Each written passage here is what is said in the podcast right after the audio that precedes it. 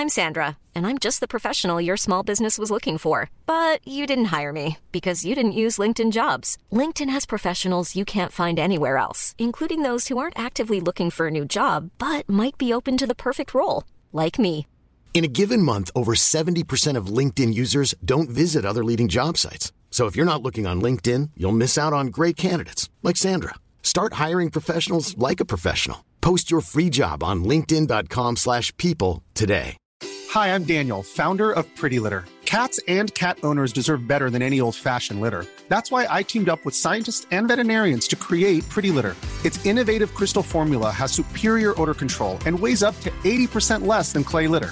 Pretty Litter even monitors health by changing colors to help detect early signs of potential illness. It's the world's smartest kitty litter. Go to prettylitter.com and use code ACAST for 20% off your first order and a free cat toy. Terms and conditions apply. See site for details. Millions of people have lost weight with personalized plans from Noom, like Evan, who can't stand salads and still lost 50 pounds.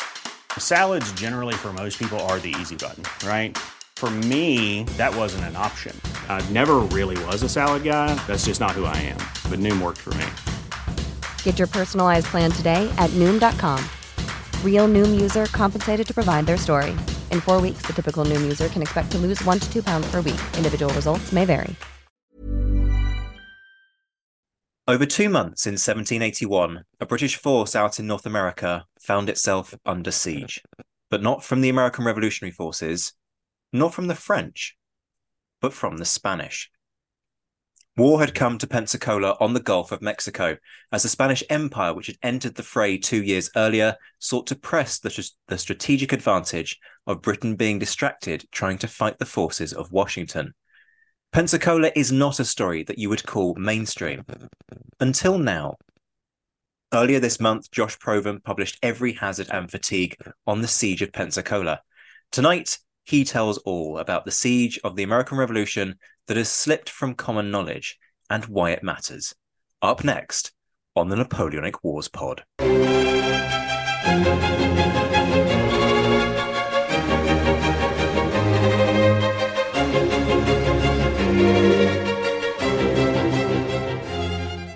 Hello and welcome to the Napoleonic Wars pod, where despite the very sort of formal sounding intro, the the the farce has descended. Um, once again, I have Josh Provan, Master of Adventures in Historyland, author of Bullock's Grain and Good Madeira, Wild East, and Every Hazard and Fatigue on the Siege of Pensacola. You've quite obviously worked out that's what we're here to talk about tonight. However, where has the the the farce come from? Um, well, Josh, for reasons that I'm not entirely clear on, busted out a pair of shades and started looking terribly gangster. There was a sort of Miami Five O kind of vibe about him. Um, I'm not suggesting that he's like some kind of drug lord who was, you know, about to run um, run a, a delivery for his cartel through the Gulf of Mexico. I mean, Josh is pulling faces as if to say, "Do you know that, though, Zach? Do you really?" Um, but I decided to to to just take the piss because let's be honest, that's what I do quite well um, in the absence of any content or historical knowledge. And so I broke out um, the the old pistol, and by pistol I do mean the reproduction flintlock, and the tricorn hat because I felt it was period appropriate. And so whirling around social media as we speak is a rather ridiculous image of Josh in his shades and me in a tricorn waving a pistol around, attempting to look gangster but catastrophically failing at doing so.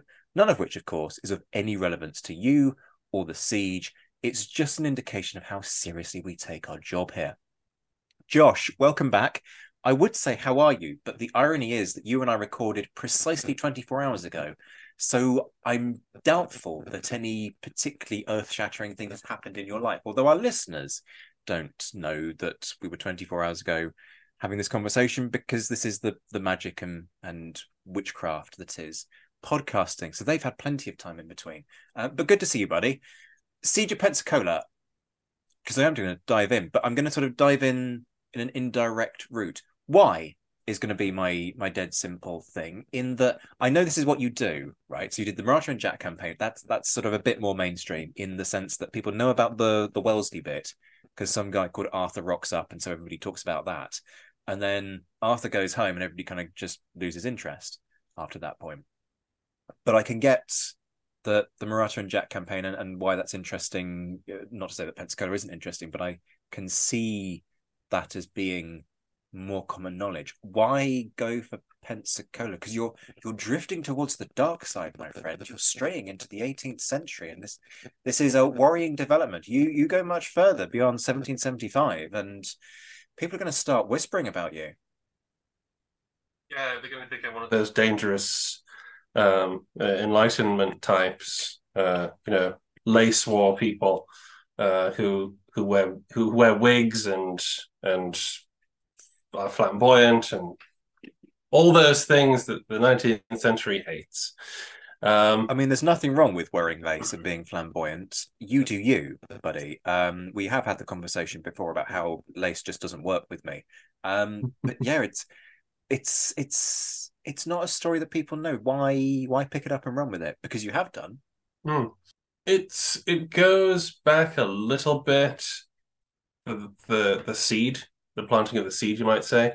Um, I had been vaguely aware that the Spanish were involved in the American Revolution.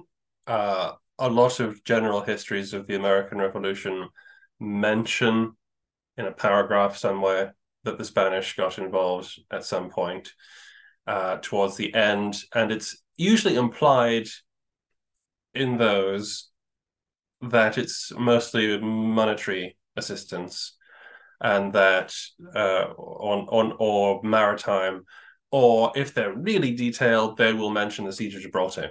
But as you can tell from from from that summary, uh, nothing particularly is going to grab you and say, "Oh, let's."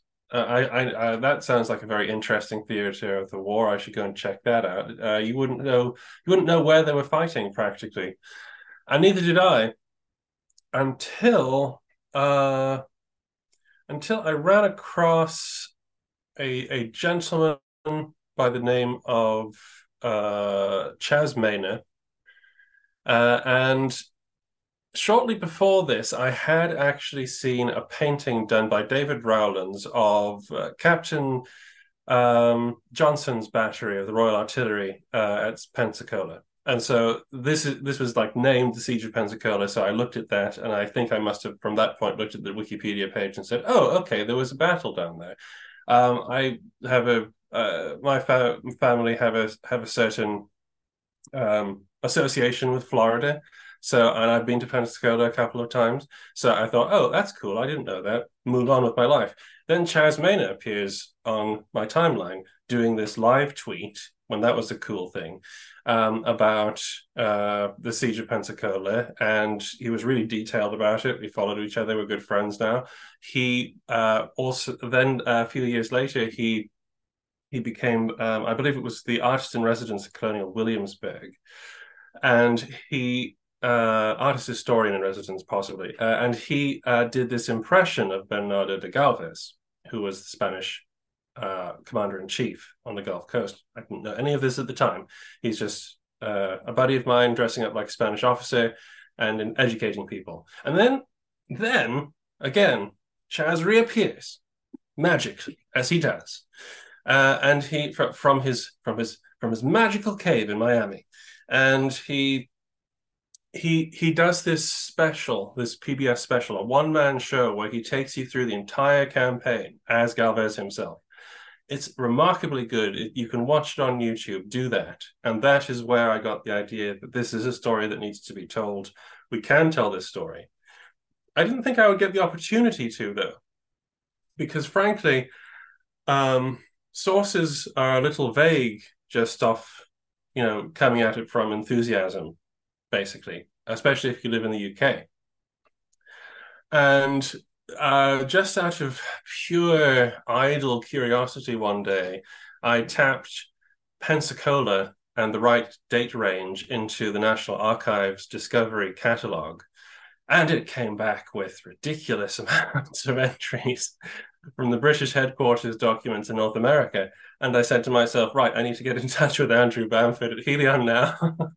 and um, really it was just like a, a, very organic train like many of my books. It's half accident half design. The pandemic happened to hit roughly around this time and i thought no better time to basically commit to a new project. And uh, as i grew um, more acquainted with it and the characters and especially bernardo de galvez um, uh, i i got so wrapped up in it that to, to this day I am not letting go of the subject willingly. Okay, so let's start doing some some history behind all of this. Then we need to strip this back in terms of context. Now, I'm not going to go all the way back to why does the American Revolution happen? People, there there was a an episode quite a while back, the start of a um, mini series, some of which admittedly was exclusive, but there's enough in the back catalogue for you to be able to deal with that. Go scroll back through. Um, and whilst you're doing so, why not leave a review? You know, shameless ad, um, ad right there. Um, but we're not going to go back that far, but I do want to talk about the Spanish Empire around this time. Um, because we have this if you know much about the Napoleonic Wars and the Peninsular War, you know that by the time you get to 1808, the Spanish Empire is a crippled and dying beast, um, certainly by comparison to what it was two or three hundred years earlier. Um, but we're we're a little bit before that point, so we're about thirty years before. You would expect the empire to be in decline, but where where exactly are we at in terms of that that state of the empire and sort of the the hopes and aspirations um well perhaps we actually will leave hopes and aspirations of this to a, a, separate question but you know where where is the spanish empire at? Who's on the throne?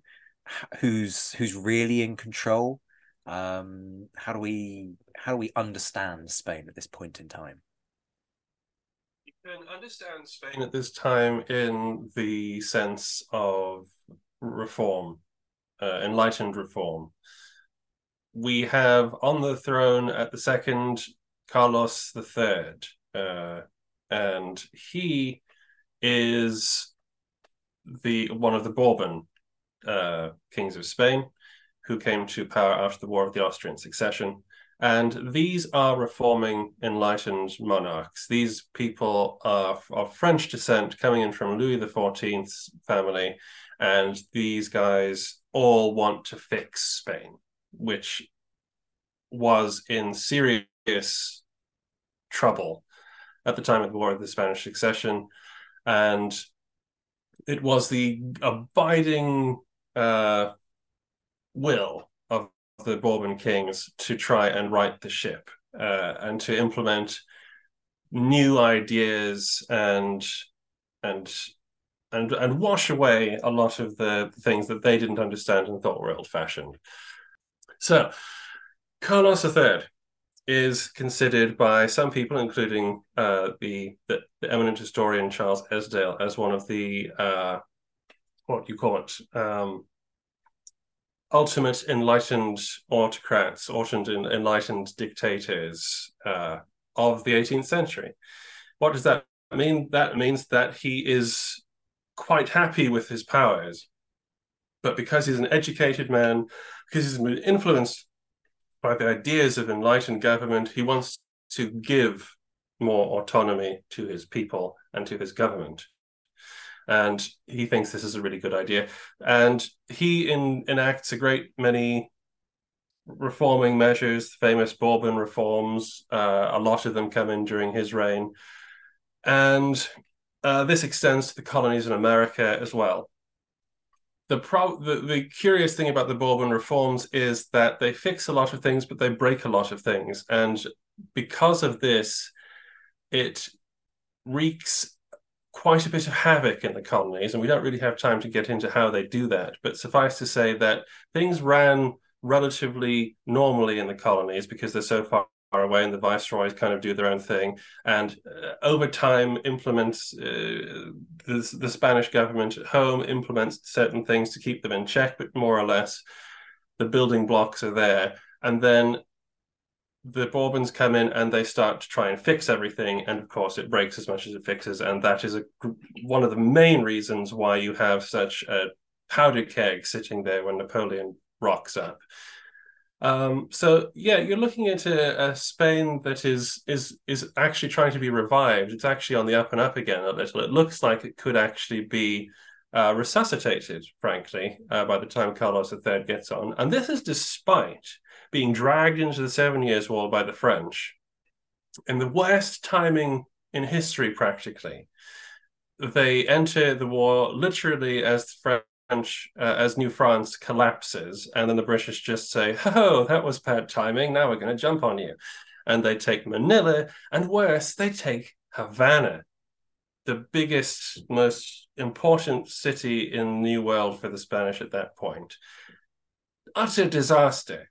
Um, and it's it's just it just shows everybody in the Spanish Empire that okay, we really weren't ready to do any of this. Um, the bright side of things was that the British were quite happy to do a deal to give Havana back, uh, for, and they and that was how they got well, that treaty was basically how they got Florida. And also, the Spanish, through a little bit of under the table dealing with the French, got Louisiana. So, despite losing the war quite dramatically, they actually achieved their greatest territorial extent ever. Because all of a sudden, the French say, um, We don't want the British to get their hands on Louisiana. So, would you mind holding it for us for a while? and Carlos III is supposed to have looked at a map or something at the extent of it, and he looked at the at the numbers and what was coming in through New Orleans, and he says, "I think my cousin has given altogether a little too much." Uh, he wasn't terribly impressed with it, uh, and that's that's sort of that's sort of the Spanish Empire as it stands at the second. It's been it's been beaten around a bit, and it's trying to it's trying to get back to to where it was. Okay, so in terms, therefore, of what the Spanish want in comparison to the French, um, there's a whole podcast to be done on what the French want after the American War, um, which is a, a, little bit more um, complex than just to stick it to the British. Um, the Spanish, though, what do they want? Is it as simple as, well, look, we want Florida back? Simple as, or, or is there more to it? there's a there's a little more to it. Um, that does that does come into it though. So the first thing to remember is that the Spanish used to control have a monopolizing control over trade in in their sphere of the new world, um, which is an archaic phrase, I understand, but you know whatever. Uh, the the fact was that over time, since the 1500s and the coming in of the Protestant nations and hostile Catholic nations, in, in the sense of the French, uh, they lost that monopoly. There was nothing they could do about it because basically black market smuggling just became impossible to, um, to, to deal with. And to be honest with you, if you were a good viceroy or a good Spanish governor, you downright encouraged it because that was good money.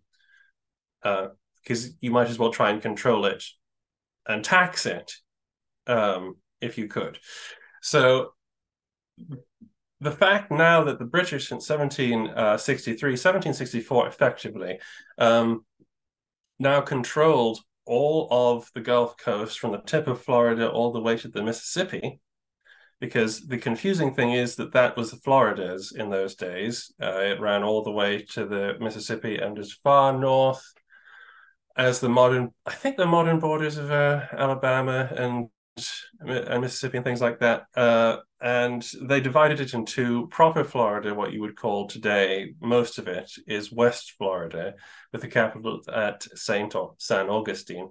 And West Florida is this weird conglomeration of what today are about three United States states, um, off from Pensacola to Baton Rouge.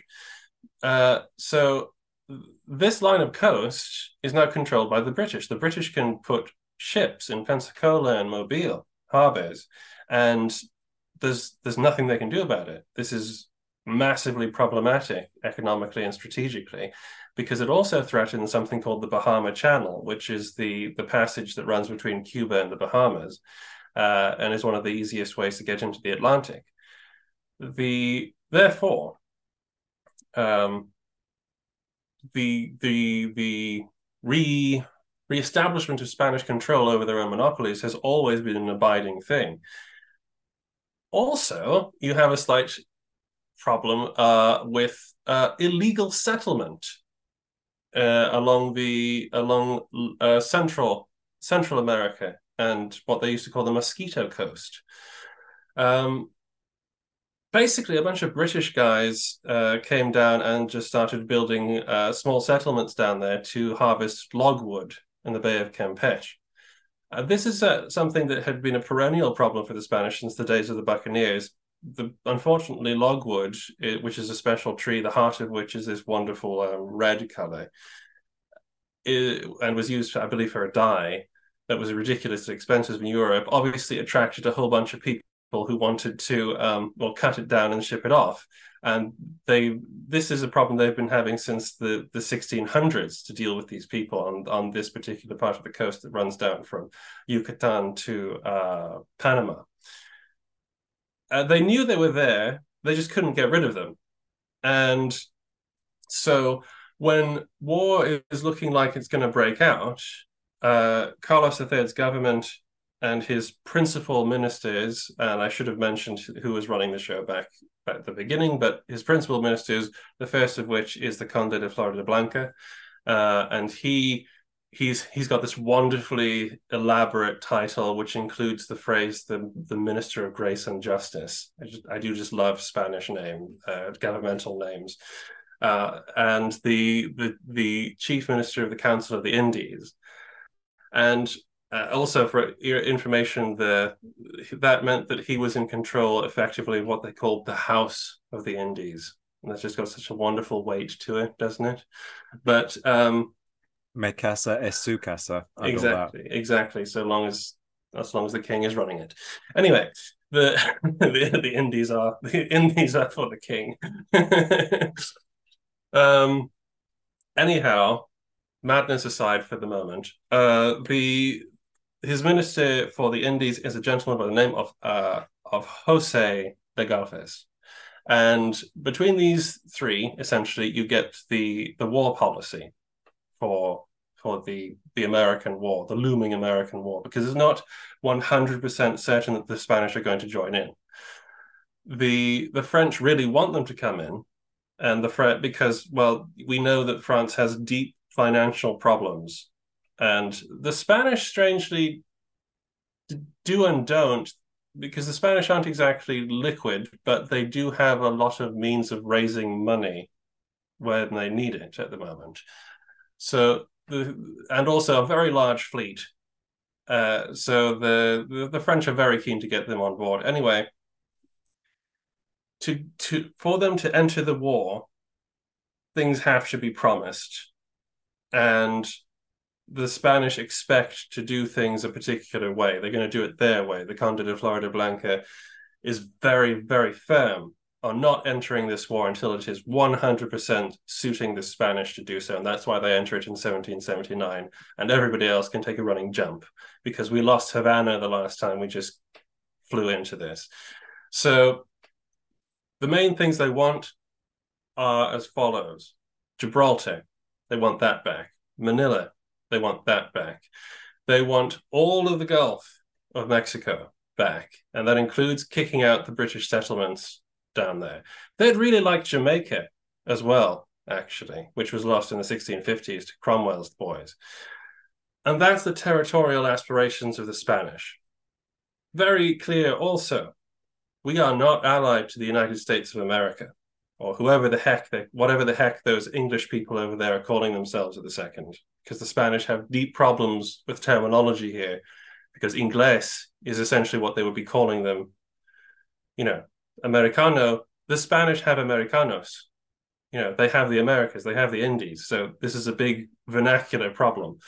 Anyway, they don't want to join their side. We're going to ally with the French, my my my cousin, the King of France.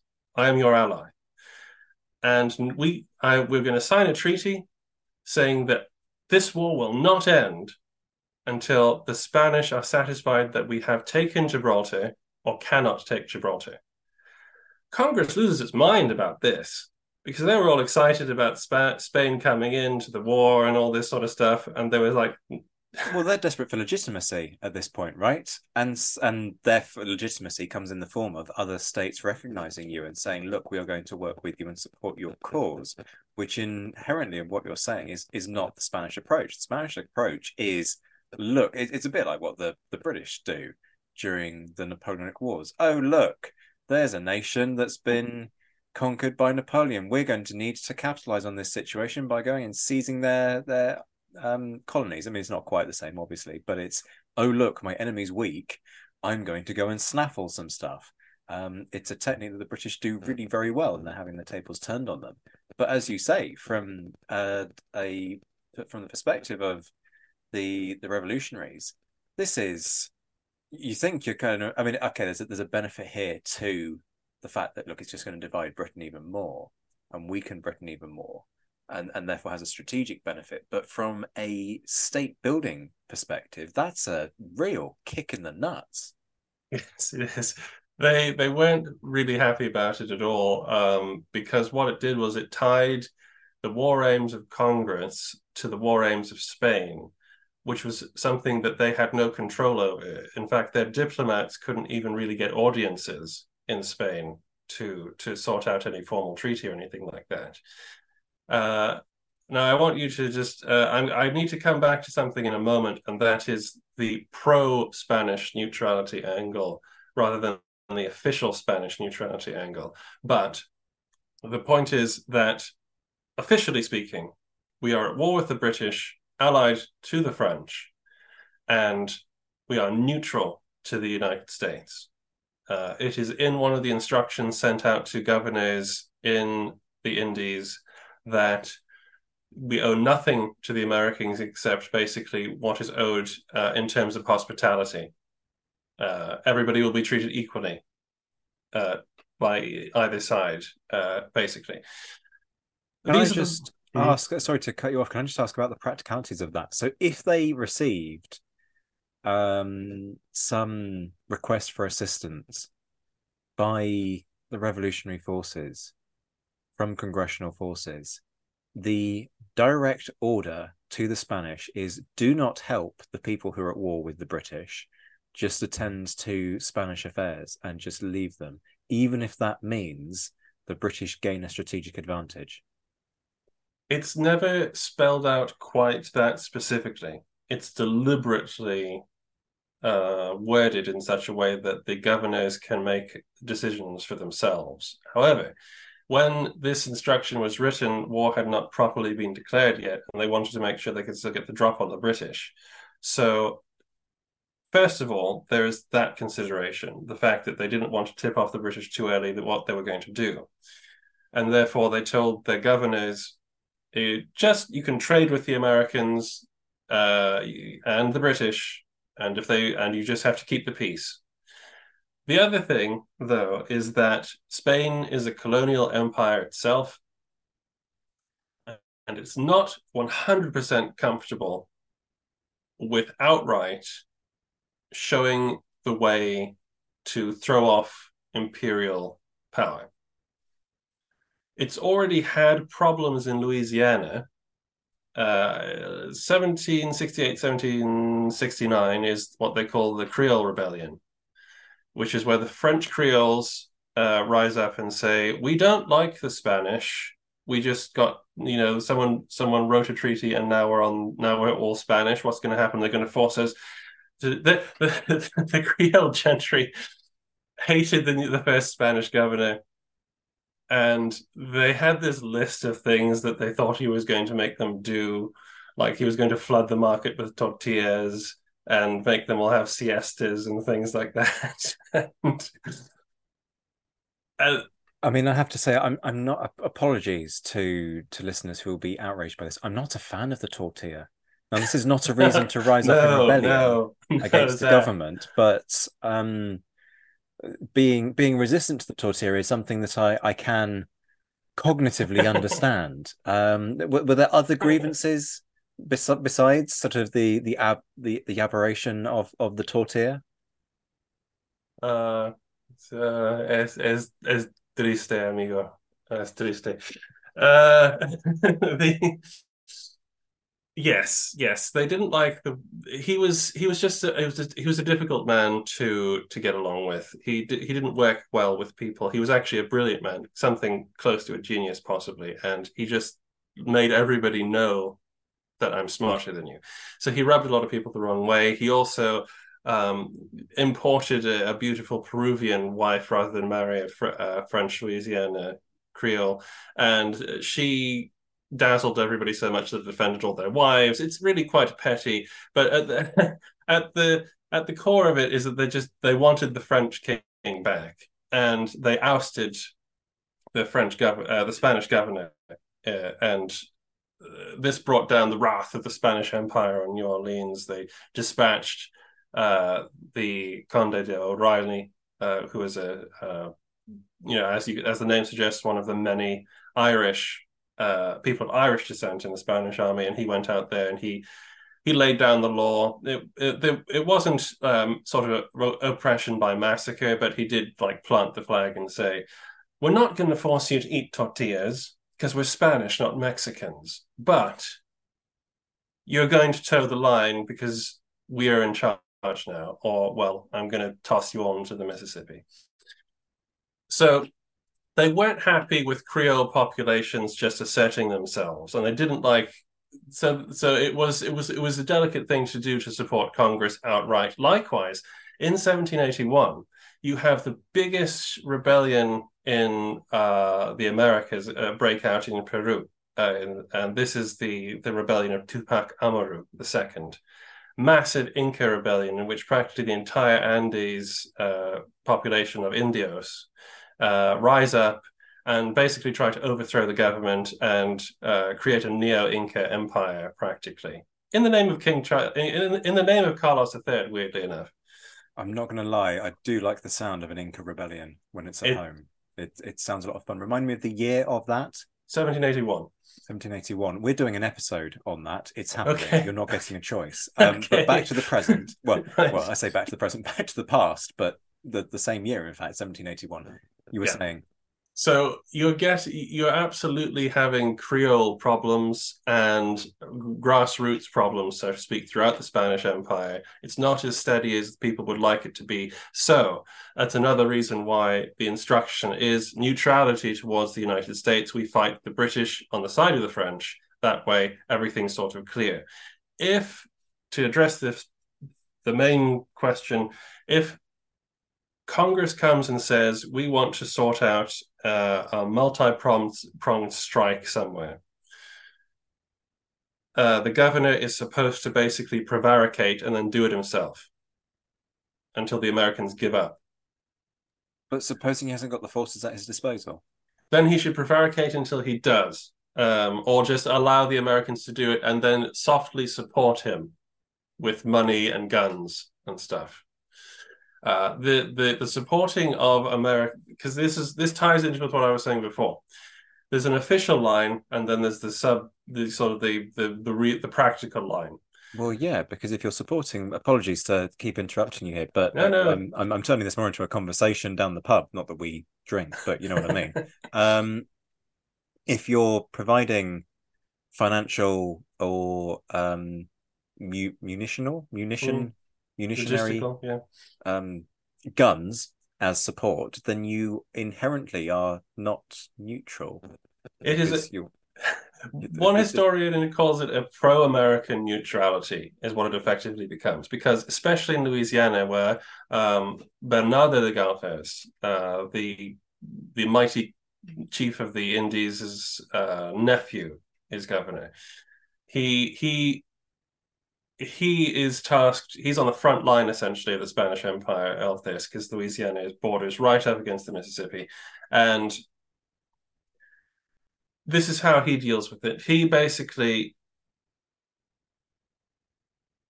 funnels money and guns and weapons and stuff up the mississippi. He does this and gets away with it because the Americans buy it or promise to buy it or like, you know, negotiate to pay for it. the agent in New Orleans is a gentleman by the name of Oliver Pollock, and he basically bankrupts himself financing a good portion of the American Revolution. And Galvez helps him out all he can because the secret instruction is to, to aid the Americans because they're the enemies of the British. Just don't let everybody know that we're aiding the Americans, and we can't send armies to fight with them unless the French are involved. It's very complicated, and it's sort of a a, a symptom of of the state the Spanish Empire is in. It's not sort of confident enough just to take the side like to, of the Americans like the French do, because the French don't have colonial possessions over there anymore anyway. So the the it's all done sort of under the table. It's a pro-American neutrality. Actual physical armies cannot march in support of Congress's armies, but they can sell weapons and munitions and supplies to Congress's armies. And uh, actually, uh, this is a huge thing for the Americans. Actually, they they get a lot of material support between 1777 and 1779 from Louisiana, and uh, this is this is part of the whole Cold War sort of bit before the Spanish actually enter the war, and then you get the weird thing that the that Congress who is thinking, oh, well, maybe they're actually going to come on our side after all and actually help us out, get this sort of slap in the face by by the Spanish saying, "No, no, we're still neutral. We're not actually going to go and conquer stuff with you. Um, we we we wish you all the best, but we have our business to to be getting along with." What I'm struggling with here is that surely there needs to be a treaty at the end of this, and if you want stability of your newly acquired holdings around the Gulf of Mexico, you need the the force on the other side of this, uh, on the the other side of the land mm. border, to recognize the legitimacy of what you've just acquired.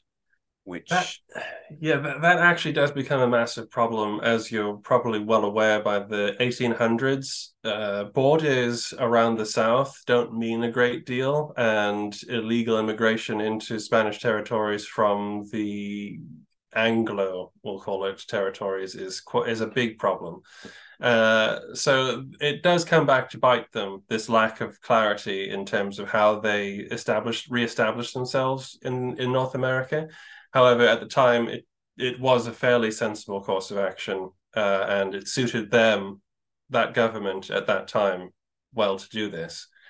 Uh, the the the the treaty basically the Spanish saw the Americans as so needy that once the war was over, there would be a treaty anyway. And they wanted to kind of see how the cards fell one way or another.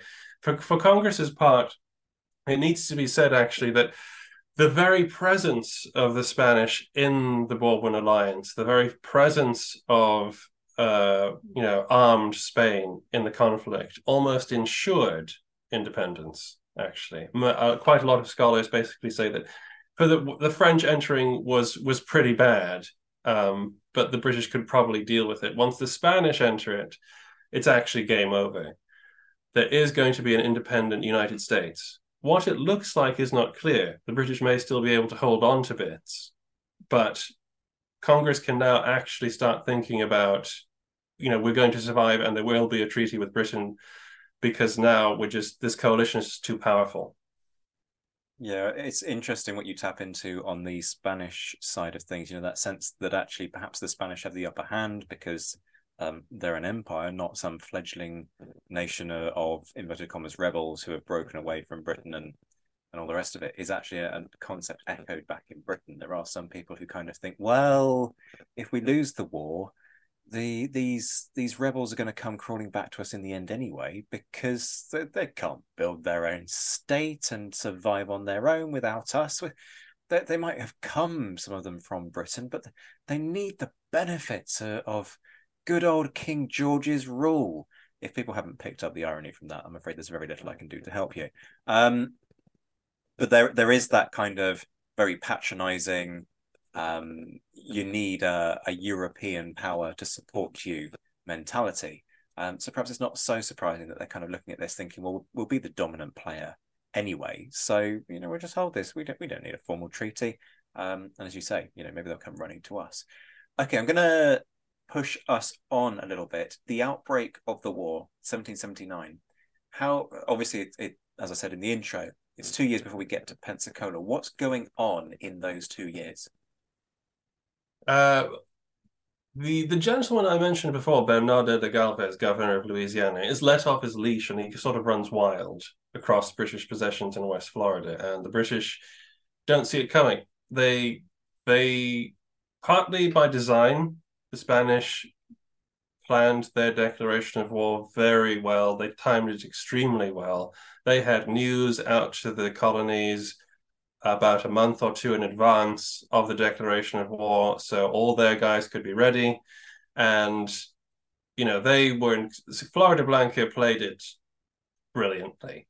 Um, he was in supreme command. He was, and he was also entertaining, you know, peace negotiations. He, like for a while, he was like sort of toying with the British, saying, you know, if you just give me Gibraltar, maybe we don't get involved. I don't know what what you got.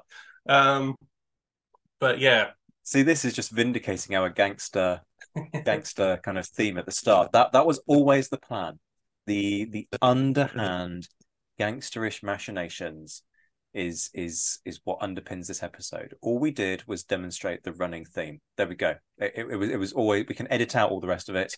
It was always meant to be there absolutely. It wasn't just just random insanity.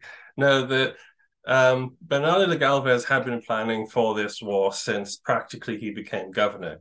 Um, most there were quite a lot of people in the colonies, especially in New Spain, Louisiana, and Cuba, that thought that there were there was going to be a war eventually. They just needed to wait for it, and Galvez was uh, preparing for this moment for uh, a good few years, and he was very worried, to be honest, that the government in Spain would misplay it and that the British would get the drop on him.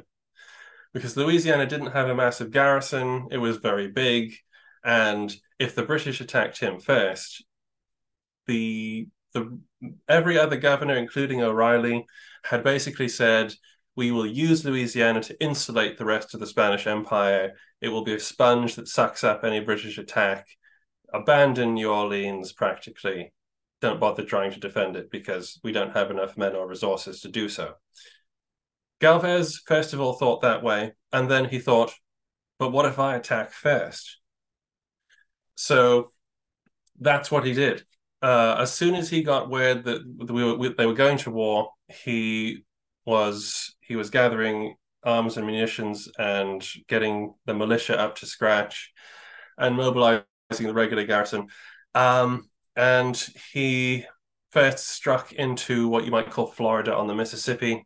And uh, this was called this is this is a famous moment in his career and in the Spanish campaign. It was called the La Marcha de Galvez, uh, where he went overland through the swamps with a with a small army of Creoles and uh, freed freemen and Native Americans, a whole polyglot little tiny army of like a, just about a thousand five hundred men or something like that. Uh, uh, in the wake of a hurricane that had devastated his original plans, um, he just shrugged that off and said, uh, "Just, just raise, he just raise those ships from the bottom of the of the Mississippi, um, rearm the men, dry out the powder. We'll, we're go. We're still going. It's just a bit delayed.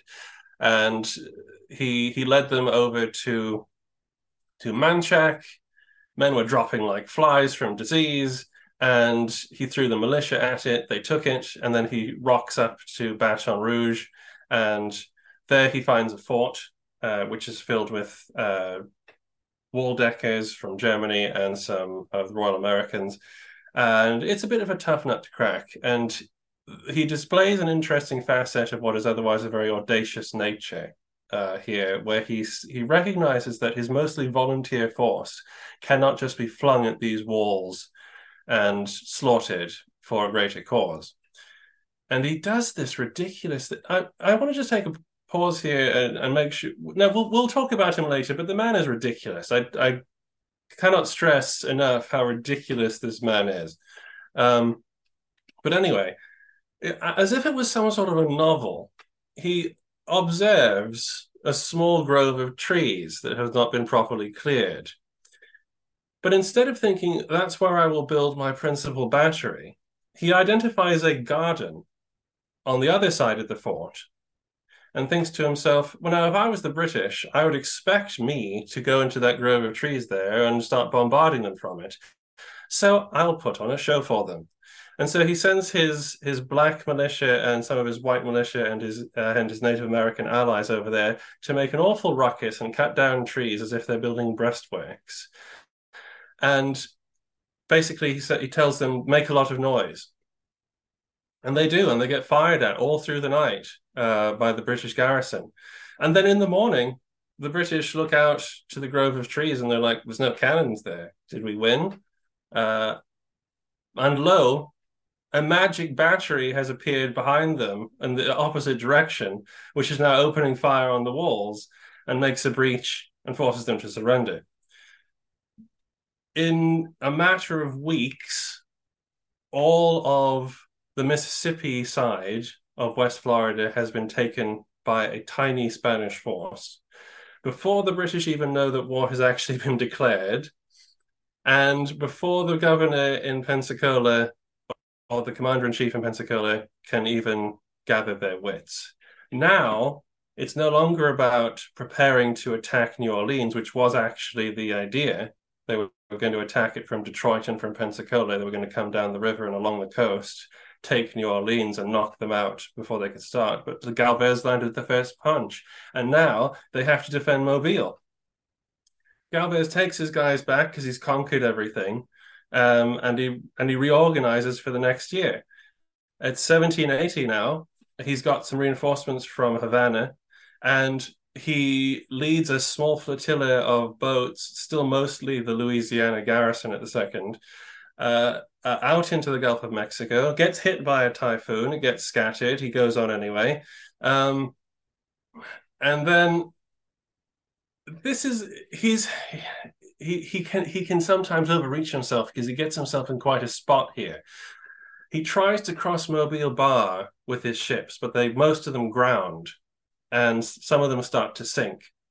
So he unloads all of his supplies and men onto the sandbar essentially, and onto the the bit of the coast, the nearest part of the coast, and his his second in command, uh, Jerónimo Giron de Moctezuma, and point of information, yes, he is related to the last emperor of the Aztecs.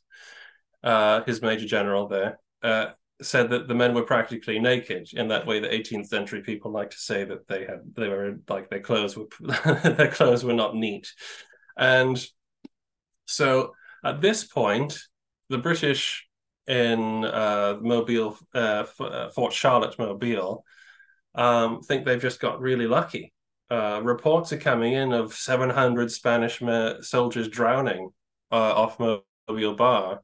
And Galvez is indeed in a worrying position because if I think it's his name is Durnford, uh, could take his admittedly quite small garrison and act with it offensively, he could be in serious trouble.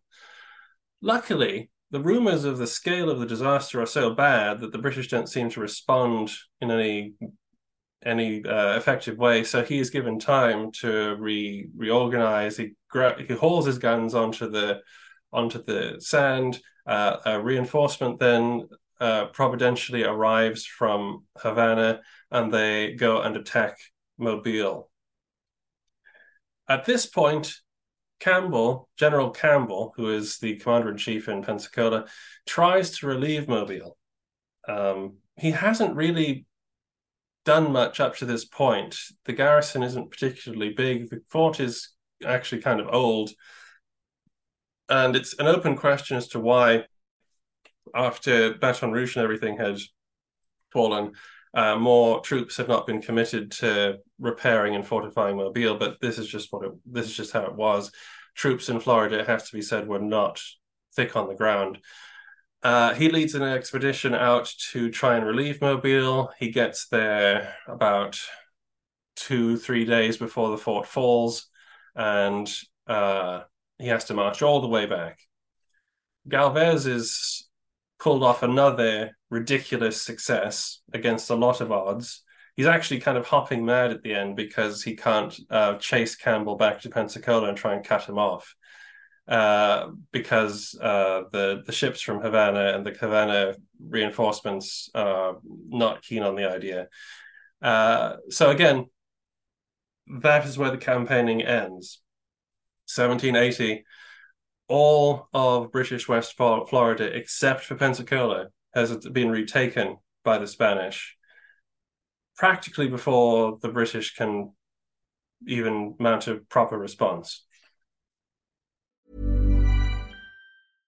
How would you like to look five years younger? In a clinical study, people that had volume added with Juvederm Voluma XC in the cheeks perceived themselves as looking five years younger at six months after treatment. Look younger, feel like you. Add volume for lift and contour in the cheeks with Juvederm Voluma XC. Reverse signs of aging by adding volume to smooth laugh lines with Juvederm Vollure XC. For important safety information and to find a licensed specialist, visit juvederm.com. That's J U V E D E R M.com. Not for people with severe allergic reactions, allergies to lidocaine, or the proteins used in Juvederm. Common side effects include injection site redness, swelling, pain, tenderness, firmness, lumps, bumps, bruising, discoloration, or itching. There's a risk of unintentional injection into a blood vessel, which can cause vision abnormalities, blindness, stroke, temporary scabs, or scarring. Talk to a licensed specialist to find out if it's right for you.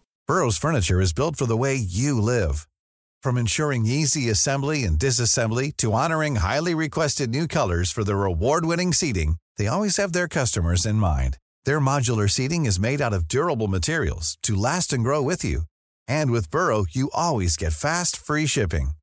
Get up to 60% off during Burrow's Memorial Day sale at burrow.com slash ACAST. That's burrow.com slash ACAST. burrow.com slash ACAST. I mean, it's it's staggering in its effectiveness. Um, we do need to, to keep the momentum, though, I guess, rather than sort of rabbit holing in, in what happens prior. So Pensacola itself, why does it matter in the grand scheme of things? It's it's it's the principal city and port of West Florida. It marks therefore the last section of West Florida that needs conquered for the the ongoing campaign to recapture the Gulf Coast. It's relatively well defensible defensible. Uh, uh, the Spanish had it used to be a Spanish possession, so they knew quite a bit about it. it. But it presented a number of problems in terms of how how it can be fortified. There, there had been surveys of it going back into the 1650s. Uh, uh, but it had always been considered an important place along the Gulf Coast. And one of the reasons that the Spanish felt threatened by it was that they didn't want another New Orleans to crop up in someone else's hands. So, in terms of of goals of recapturing the Gulf Coast, removing the possibility of creating another New Orleans in enemy hands was very important. Uh, and it was a it was a it was a good harbor. It was a it was a port. You couldn't just leave it and go and attack Jamaica from this point uh, because it it's pre- it, it it it needed taken. It was a requirement because if you leave it alone, what's going to happen is Campbell's going to get his forces together. He's going to get reinforcements from somewhere. Uh, well, actually, he's going to get reinforcements from a very specific area, actually, and he's going to reconquer everything that has just been taken by the Spanish. And he actually proves this uh, in early 1781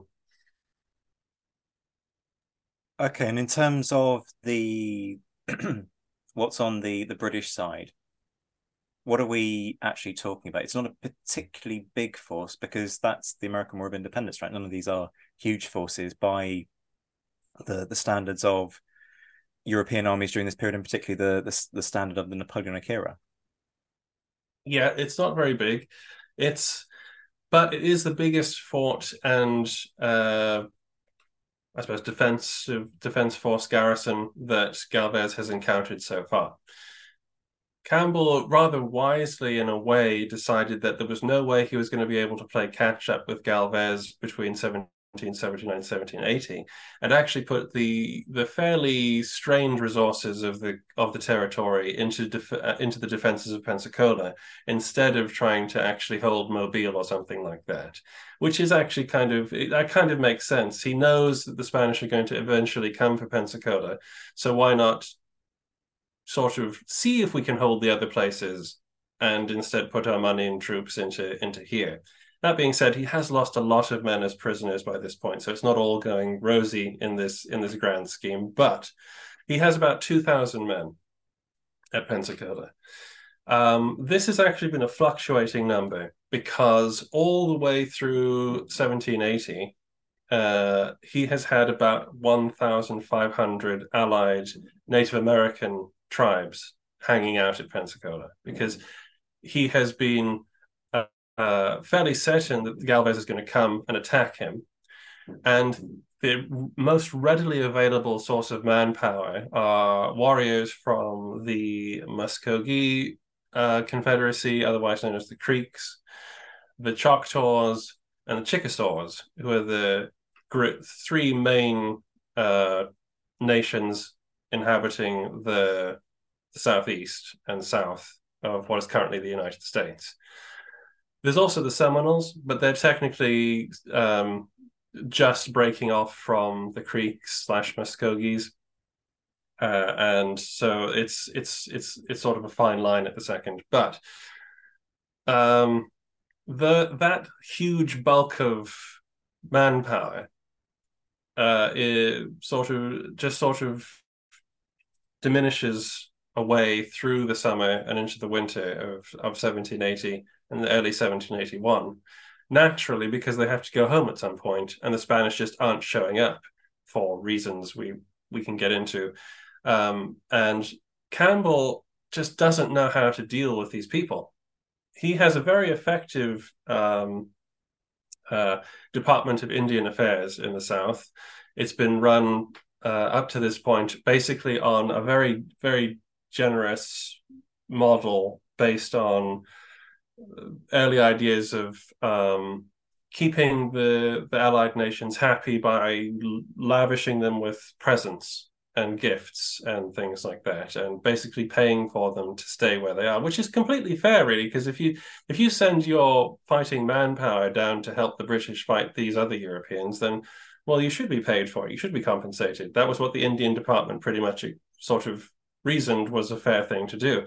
But Campbell uh, wanted to cut costs. They were admittedly incredibly expensive. It was an incredibly expensive policy. And he was happy to see the back of them so long as there wasn't a threat of Spanish invasion coming. Uh, and this is essentially he sent a lot of the warriors home. Uh, because as well he he had no respect for them. He whenever the Spanish show up, he sends he sends emissaries out. Please stop hunting. Come and help us fight the Spanish. And then he reports to Whitehall that these people are awful savages and you can't rely on them and stuff like that. Um, uh, it's it's a complete mess and a complete misuse of probably his best weapon, to be honest, because this Galvez knew how many warriors were there, and he was not happy about it because the the terrain across the Gulf Coast is is not conducive to regular warfare, and Galvez had a particular horror of irregular warfare as well. He'd experienced it firsthand. He didn't like it and he didn't want to have to deal with it. He actually wrote a letter to Campbell asking him, "Can we keep this between the Europeans? Because uh, uh, I think the censure of humanity will come down on us if we use the if we use the in quotes savages in in our own warfare." Campbell very logically just replied, "I would be an idiot basically if I didn't use every means at my disposal to defend my post." And Galvez then made a point of not really using Native Americans to to fight on his side. He just he just uh, asked them to go hunting for him now and again. Um, so it's a large garrison. It's well defended. It has a lot of earthworks around it. It has one fatal flaw, though, that is going to allow Galvez to get in. Oh, come on. You can't give us a, a teaser like that and then just stop. Come on, man. Keep going. this is how you keep them interested. Okay. Um, so I mentioned before that there had been surveys done of Pensacola for the purposes of fortifying it during the 1650s uh, and into the early 1700s by the Spanish and the French. And the the case was that Campbell has successfully placed large earthworks on a low hill above the town, which would be sufficient to defend it from the land. To defend it from the sea, you needed to actually defend the entrance to the harbor, which sits on the Gulf of Mexico, the actual inlet, the passage through over the bar. To do that, you have to raise a battery on what they called uh, La Barrancas Coloradas or Red Cliffs and Campbell was very proud. He was writing back to Clinton and Whitehall that I have emplaced um, a battery of 32 pounder guns on this point, and it commands the entire uh, passage entryway into Pensacola Bay.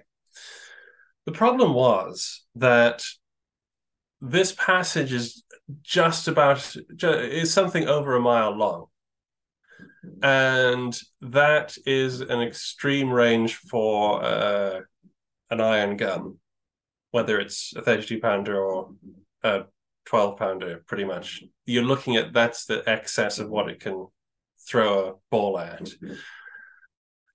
On the other side of the passage, there is the beginning of what is called Santa Rosa Island, which is a beautiful strip of coral sand that runs all the way along the Gulf Coast to the way that curves down into Florida.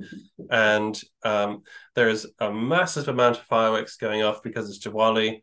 Happy Diwali, everybody. Um, anyway, the edge of this island is called Siguenza Point. And the Spanish had known for a long time that if you want to defend the entrance to Pensacola, you need a battery on Red Cliffs, Barrancas Coloradas, and you need a battery on Siguenza Point. So you can cover both sides, and nothing is going to get through the weight of shot that's going to come at that. Defending Santa Rosa Island is a complete nightmare because it's really long. So you actually have to defend the entire strand. And because it's made of this just incredibly white, blinding sand, it's very difficult to to drive for um, to, to drive foundations that are not going to get washed away. And in fact, actually maintaining fortifications in West Florida is a nightmare in itself because the wood rots within two or three years. And so you need to replace it all the time, which is why Fort Charlotte had been at Mobile had been built of brick. Um, even even then, that rots away, that, that sort of crumbles to dust eventually as well. West, West Florida was a very wasteful place to keep garrisons. And there wasn't a lot of money, so a lot of stuff got made of wood and it got eaten away. So there is no battery except a watchtower and a partially constructed one on Siguenza Point on Santa Rosa Island, the other side of the entrance to Pensacola Bay. Galvez thinks there is one there, or assumes there is one then because he's a principled commander. And so he thinks he's going to have a real fight on his hands to get the ships through. However, Campbell has only been able to build the battery on the La Barrancas Coloradas, which spoiler alert, is actually cited also too high. Oh damn, as they say. Um, so so lots not likely to go well. Um, talk us through the early operations then, and also the difficulties that the Spanish encounter, because this isn't a one-sided affair there are a lot of difficulties the Spanish have to overcome to get this thing moving, one of which is semi political at Havana. Galvez spends a lot of time through the rest of 1780, early 1781, arguing with the authorities in Havana to give him the men to go out and attack Pensacola. A massive hurricane which comes sweeping through the Caribbean. The, I should say that the hurricane year of 1780 is literally on record as one of the deadliest in history, possibly the deadliest single hurricane year in history. And it actually blew through his initial uh, invasion force and, had, and it had to go back to Havana. So he's had massive delays in that. he has difficult, uh, and he has to contend with the Navy not really wanting to play ball with him either. Spanish Navy there uh, under I get uh, is is not under army control. They both have their own responsibilities. He doesn't have control of the army. Uh, sorry, the navy. The navy doesn't have control of the army. They're supposed to work together. However, um, it's sort of a recipe for big problems ahead. That the Spanish navy has to protect its own ships as well as try and protect the army, and the army's main goal is to try and get into action. So there's that problem. There's also the problem that he only has enough supplies, so says the um, like the commissary general, uh, for about three months for about four thousand men, and Galvez does keep that in mind as he goes forward, but he thinks that should be enough as long as he gets the support he needs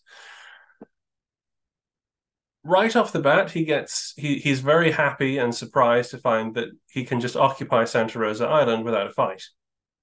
There are no fortifications there. There's just a handful of uh, sentinels that get captured, and so okay, stage one complete. We have a camp.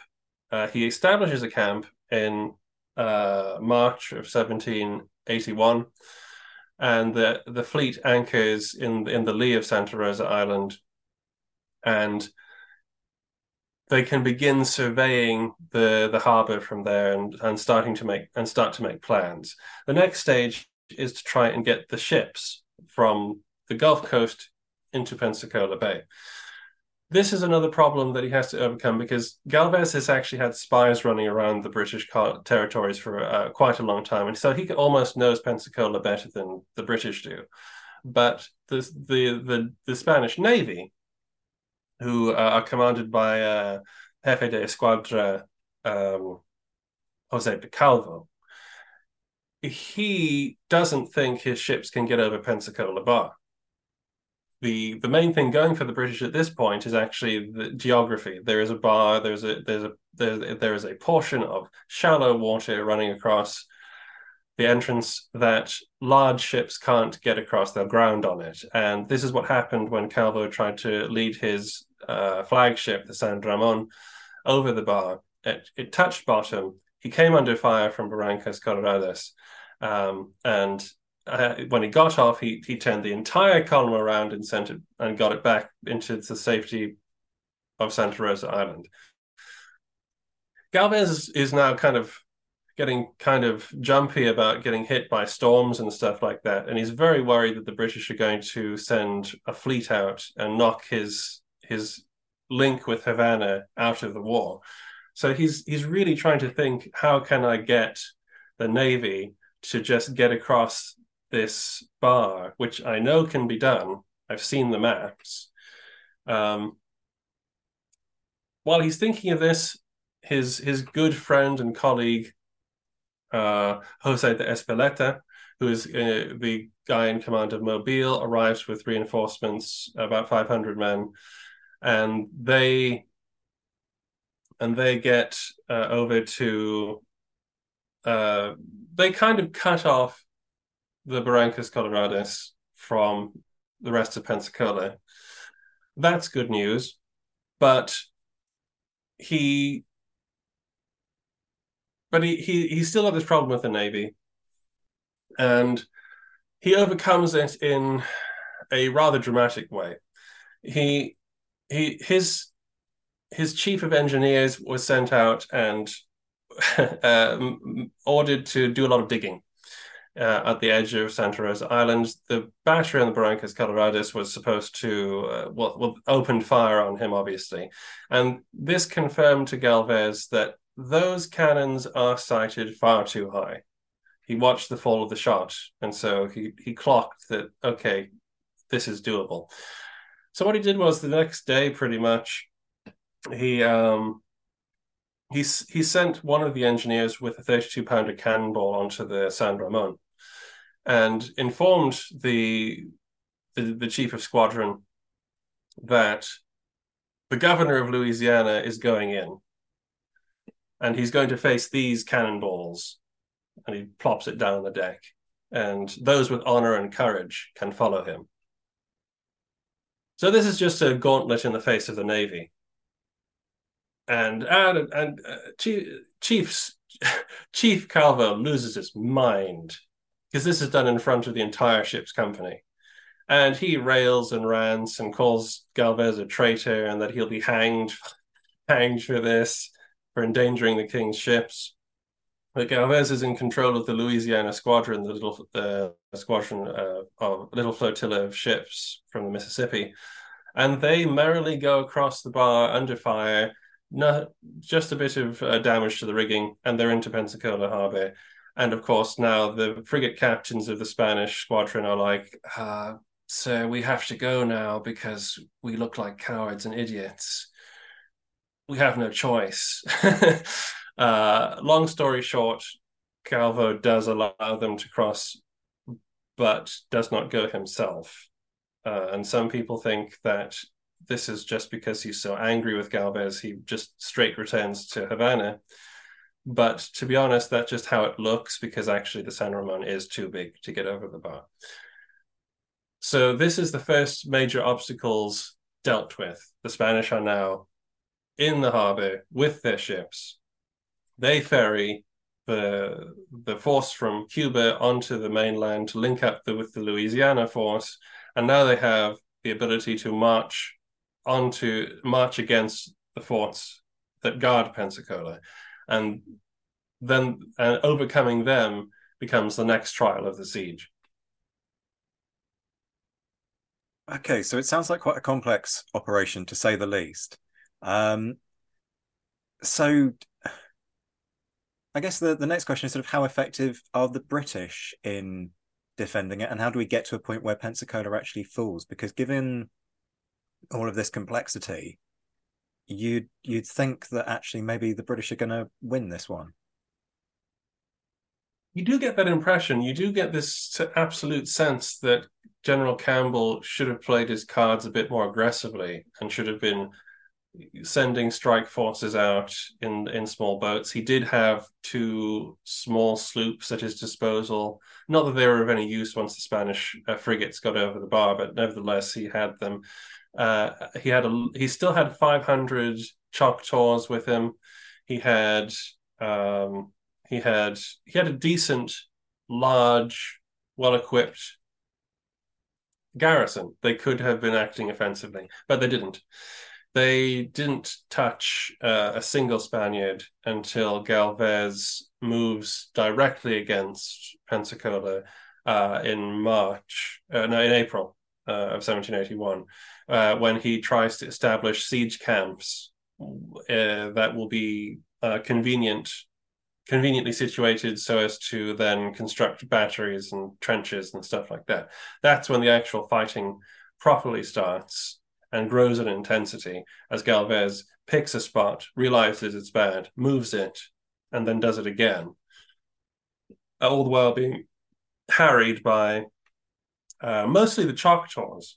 Uh, um, and this is a bone of contention as well from the Choctaw war chief, uh, Baste, who um, is a renowned war leader, and he had helped the British uh, try and defend the Mississippi as well. And he took them to task. Actually, he he called a meeting with the, the Indian agents, and he basically said, you know, we can run around we can kill as many of them as you want, but if you're not going to support us, then there's only so much we can do. Uh, and suitably chastened, Campbell did promise to support the the war bands more effectively, but he just had this way of offending everybody who tried to help him, especially if they were Native American. And he unlike unlike some European officers who could get a rapport going with the war chiefs and things like that and get them on their side and treat them like allies, Campbell just treated them like auxiliaries that would do whatever they were told because he thought they were basically just in it for the money and uh, they would do as they were told rather than them being there because they wanted to be in return for supplies. So there's a misuse of a very good um, body of men used to harassing the Spanish, and that's what they do uh, every night. There's a usually an attack on the Spanish camp. Galvez actually has to fortify his camp, and he is wounded actually in the in the in the hand and across the abdomen by a musket ball during one of the skirmishes, and it uh, it actually gives it actually forces him to take a back seat uh, for a good deal of the siege.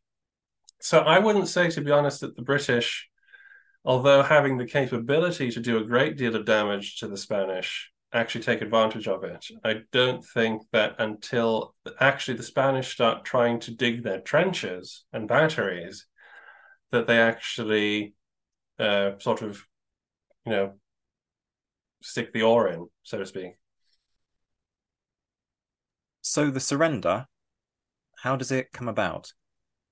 Yeah, right. I should have. I should have gone on as well. I shouldn't. I, I should have I talked how you get to the siege. Well, those tra- well, tra- it sort of leads into the other because um, the Spanish there's there's a heavy bit of skirmishing and fighting as the Spanish try and, and dig their trenches and and create their batteries, and the result of this is a is a fairly short period at the end of April and into the beginning of May, where the Spanish successfully force. Uh, force the British off the land that they want to, to construct their earthworks on. And then they start hauling out the guns and they get a big reinforcement from Havana, which includes a, a actually a French contingent. And the British now know they're going to come under bombardment and the the Spanish have been able to do this with uh, with actually re- remarkably few casualties because Galvez has not just exposed his troops to the fire of the British guns, and now the big 18 pounders are brought up into the batteries, uh, covering batteries are built, and mortar beds are dug. There is a British Sally that overruns a portion of the trenches at one point. This is the only time this happens, and it's done out of desperation because Campbell senses that soon he's going to lose one of his fortifications uh, because the Spanish are just getting too many guns up and too many troops in.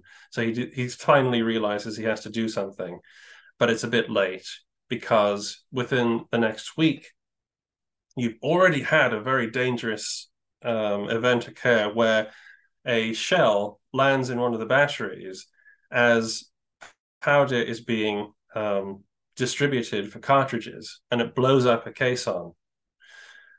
This is spookily close. I think it's like within one or two days of what happens next, where uh, at the end of the first week of May, a shell fired from one of the Spanish howitzers bounces off one of the um, shell proof roofs, as they called it, uh, and landed in the open doorway of the main magazine of the forward redoubt. Oh yep. dear, Almeida vibes right yep. there. Yep, yep. Single biggest loss of casualties to the British of the entire siege. Unimaginable horror of large amounts of powder going up and uh, the fortifications catching on fire. Nobody expected this to happen. All the Spanish, the, the, as it went up, there's just this collective pause in all the accounts as everybody just sort of takes in the horror of it for a second, and then everybody's moving. All the the Spanish major generals, the guys in charge of the trenches, Galvez is out. Uh, grenadiers are mustered, light infantry are mustered. The engineer gathers his guys, his sappers together with their axes and firefighting equipment, and column and Spanish columns press out towards the forward redoubt. The forward redoubt cannot be held. The Royal Artillery fire, uh, you know, fight their guns as long as they can. They spike those they can't save, and um, the the place is evacuated. You know, whoever is left alive there is actually an interesting story inside this. Um, there is, uh, but I d- there's an interesting story of a of a of a female figure which is quite rare in the siege, a camp follower of sorts who helped fight the guns, and because I want to sell the book, I, I want you to read this in the book because we're running out of time anyway. but it's a it's an amazing story. And you know, say something. I was just going to say that this is a very good point at which to encourage people to go direct to Helion, um, and and get the book. And and I make no apologies for the fact that Josh is dangling little carrots in front of you, um, in order to encourage you to go and buy it. Um, but yeah, do you want to move on at this point to talk about yes, exactly the legacy? Because this is this is literally how the siege ends. That that goes up, and the British surrender, and because there's nothing they can do about it, and Galvez is generous and allows them to come out with the honors of war. In terms of overall legacies of taking Pensacola, what's the impact of it? The impact is is very sort of military in its tone. Uh, it it completes realistically the reconquest of the Gulf because although West Florida is still intact for the British, there is now no expectation that if the Spanish choose that it can be held. Basically they assume the Spanish can take it whenever they want. They have the ships, they have over 7,000 men available, and it's it's not going to stand, especially because Cornwallis and everybody are running around the Carolinas at the second, and nobody's paying attention to West Florida, whether it's Jamaica, New York, or uh, the Carolinas. Nobody is listening to Campbell asking for help, except for the Native Americans, but Campbell doesn't want their help. So the this uh, the legacy of it is sadly not great. First of all, because it, has been allowed to it was allowed to drift into obscurity as a very sort of un-American event in the American Revolution, and because the war ended uh, effectively with the siege of Yorktown in October of 1781.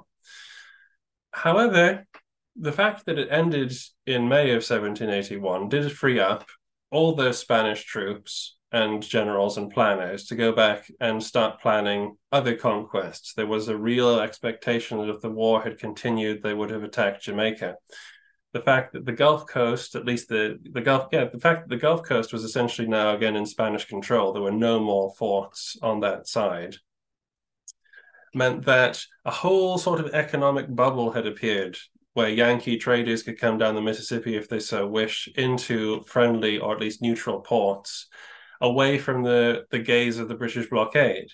Big that's a big thing if the war was going to continue uh, into uh, nobody knew it was going to end at the end of 1781 1782 but this is this is why it could have been very significant and a lot of gold gets freed up you know a lot of resources are no longer being funneled to the gulf coast campaign de Grasse, Admiral de Grasse, who is off wanting to go and attack Yorktown um, with Washington, tells the king's Spanish king's commissioner Francisco de Saavedra that I don't have any money. I can't put to sea, and I can't defend Saint Domingue uh, and go and attack the British in the Carolinas.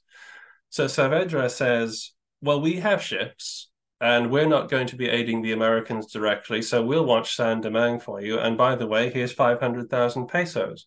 So you go to sea and you go and help the Americans. Then, uh, a few months after that, 1 million pesos becomes available due to the voluntary fund, war fund that was collected uh, in the name of the king shortly after the, the war broke out. And that is sent directly to the French army at Yorktown under Rochambeau. So it's incidental that Pensacola happens to end, and you know there's no longer a draw for this sort of money. It can easily be funneled to the French, uh, but it is important nonetheless, and it's very important, significant that De Grasse could not have actually put to sea without the Spanish uh, money. Well, there you have it, folks. That is the Siege of Pensacola. Josh, a massive thank you once again for coming on in short order as well to um, to talk us through this one. Folks, Every Hazard and Fatigue is available from helion.co.uk. Please go direct to the website in order to get it. It's something you need to add to your list. I'm sure by now you've got Josh's other books. You need this one. Um, and hey, you've got that teaser that you now need to go and investigate. So, what Find- more incentive could you Find out the stories. Yeah, please do come and find out the stories. It's been really fun bringing them to you. Uh, there is there. It, it, this was the longest siege in North America, uh, and it is is really difficult to go into all the details that I go into in the book in a podcast. So I hope that uh, I hope you enjoy it. Josh, it's always a joy speaking to you. Thank you so much for your time. Thank you very much for having me. Folks, if you're new here, remember to hit the subscribe button so that you can find your way back. And if you're loving the show, please remember to leave a review. It's the most powerful thing you can do to help the show reach a wider audience on our quest for 1 million downloads. Much love to all my Patreon supporters. Shout outs to my mentioned in dispatches patrons Rob Griffith, Brendan Teeling, Beatrice DeGraff, Lynn Dawson, Lucy Tatner, Jim Deary, Josh Keeney, Colin Fieldhouse, Stephen Coulson, Jim Getz, Indiana Fats, Stephen Gillen, Hugh Brennan, Alistair Campbell Grieve, Andy Meakin, Mark Anscombe, Rob Coughlin, Bruins Girl, Noah Fink, Mark Trowbridge, Miles Reedy, Nick Overland, Graham Goodwin, Chris Pramas, Anthony Gumbow, an anonymous American, Martin Pisani, Ulrich Decado, James Fluick, Roger O'Donnell, Natasha Hobday, Rod Schwager, Chris Kimball, Gary Dennis, David Graylick, Ted Andrews, David Milinsky, Richard Anderson, Arthur Forgy, Reto the Sci-Fi Fan, Sam Moore, Wyatt Pollock, Carol Dixon Smith, Roland Shark, and Jason Morn. And the Admirals, John Haynes, Ryan Diamond, JC Kaiser, Bob Burnham, Mike Guest, Liam Telfer, Todd and Ned Campbell, Graham Goodwin, Rachel Stark, Mark Duckers, David Maxwell, David Priest, Graham Callister, Sean Sullivan, Stephen Ashworth, Dan Hazelwood, Kate Walcombe, Steve Carter, and Clemens. I'll be back very soon, but until then, I'm Zach White. This has been the Napoleonic Wars Pod. Take care of yourselves, my friends. Stay well, stay safe, and as always, thank you for listening.